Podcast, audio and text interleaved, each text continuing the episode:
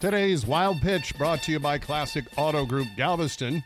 Fox Sports does a good job with their broadcasts, but I've never understood their inordinate love of graphics. Back when they televised hockey, they insulted hockey fans with Peter the Puck, a cartoon character who would explain the rules to novice viewers.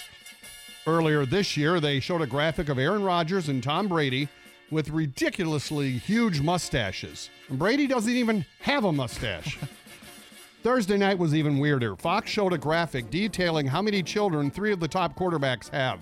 They had Patrick Mahomes holding a sign said zero, hmm. Aaron Rodgers zero, Philip Rivers nine. I'm not sure how this is pertinent, other than it's clear that defense is lacking in the Rivers bedroom, and he has more children than playoff wins. That's today's wild pitch.